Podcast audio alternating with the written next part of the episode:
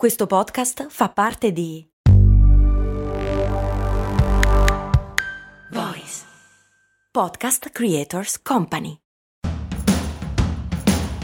Bentornati e bentornate qui in un nuovo episodio, amici ed amiche. Io sono sempre Max Corona e oggi parleremo di uno di quei temi che già in passato sono stati argomento di questo podcast: l'economia degli abbonamenti. E lo faremo prima analizzando la storia e le dinamiche dietro questo modello di business, per poi raccontare l'esempio di Haier in collaborazione con Nuncas, che sono anche lo sponsor di questo ascolto. È un'azienda che sta portando questo modello in un settore beh, un po' inconsueto, ma andiamo con ordine.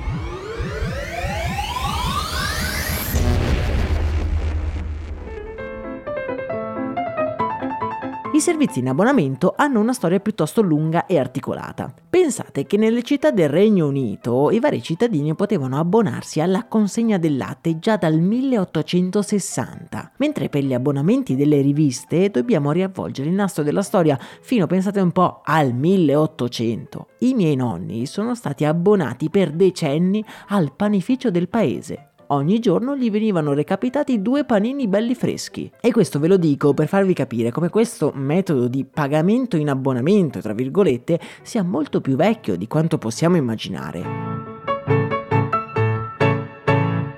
È anche vero però che da allora l'ammontare di soldi che noi consumatori riserviamo ai servizi in abbonamento è costantemente in crescita. Ed è proprio negli ultimi anni che ha raggiunto i massimi storici. Negli Stati Uniti un americano medio spende circa duecentosettanta dollari al mese per servizi in abbonamento. Gli abbonamenti più comuni non a caso sono quelli a cui siamo un pochino più abituati storicamente.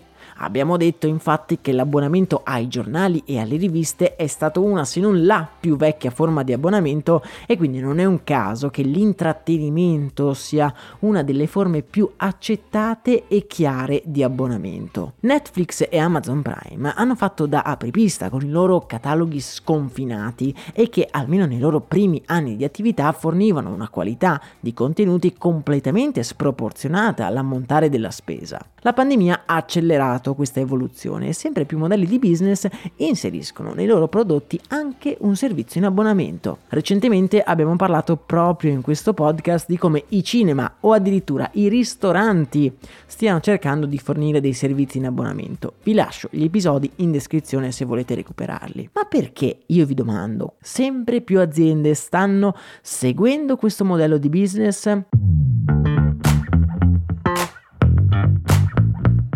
Beh, amici miei, rispondere a questa domanda è piuttosto facile. L'abbonamento fornisce diversi vantaggi immediati all'azienda. Prima di tutto il flusso di cassa è più uniforme e garantito. Questo permette all'azienda di poter programmare in maniera più chiara e sicura il proprio futuro. In secondo luogo, il consumatore che si abbona è molto diverso da quello che fa acquisti tradizionali. Se effettivamente non è impensabile che un cliente occasionale spenda di più, è sempre meglio avere dei clienti estremamente fidelizzati e che hanno tempo e modo per apprezzare il prodotto con il quale entrano letteralmente in confidenza. L'unica cosa che devono fare i brand è cercare di mantenere i propri abbonati convincendoli che il prezzo dell'abbonamento valga di più che lasciarlo. Se ci pensiamo, questo è un vantaggio sia per il brand sia anche per l'utente finale. Pensiamoci un attimo, ogni azienda ha un budget, budget che viene diviso nelle diverse aree di business. Per acquisire nuovi clienti serve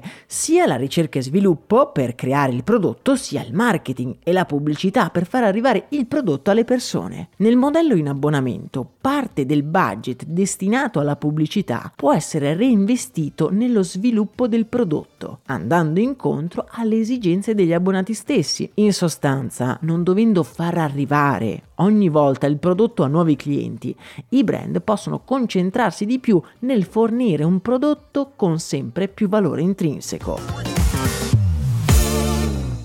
Haier, azienda leader nel settore degli elettrodomestici, sta cercando proprio di fare questo, sfruttare una formula in abbonamento per dare all'utente finale un'esperienza di uso più appagante e libera dai pensieri. Haier ha realizzato insieme all'azienda di detersivi Nuncas una lavatrice dotata di un sistema di lavaggio automatizzato basato su quattro refill di ingredienti attivi che si dosano automaticamente secondo la quantità di bucato, la tipologia di tessuto e il livello di sporco. Il fatto che questi quattro diversi ingredienti vengano dosati singolarmente aumenta il potere pulente fino al settanta per cento, con risultati di livello decisamente professionali nella cura dei capi. La lavatrice Haier capisce da sola cosa tu stia mettendo dentro e intuisce immediatamente il lavaggio predosando la quantità di detersivo necessario. Avendo il detersivo predisposto in quantità esatta al micromillimetro, amici miei, si andrà anche a sprecare molto meno detersivo ed energia, avendo anche un impatto inferiore sull'ambiente. Il caso di Haier in collaborazione con Nuncas è solo un esempio,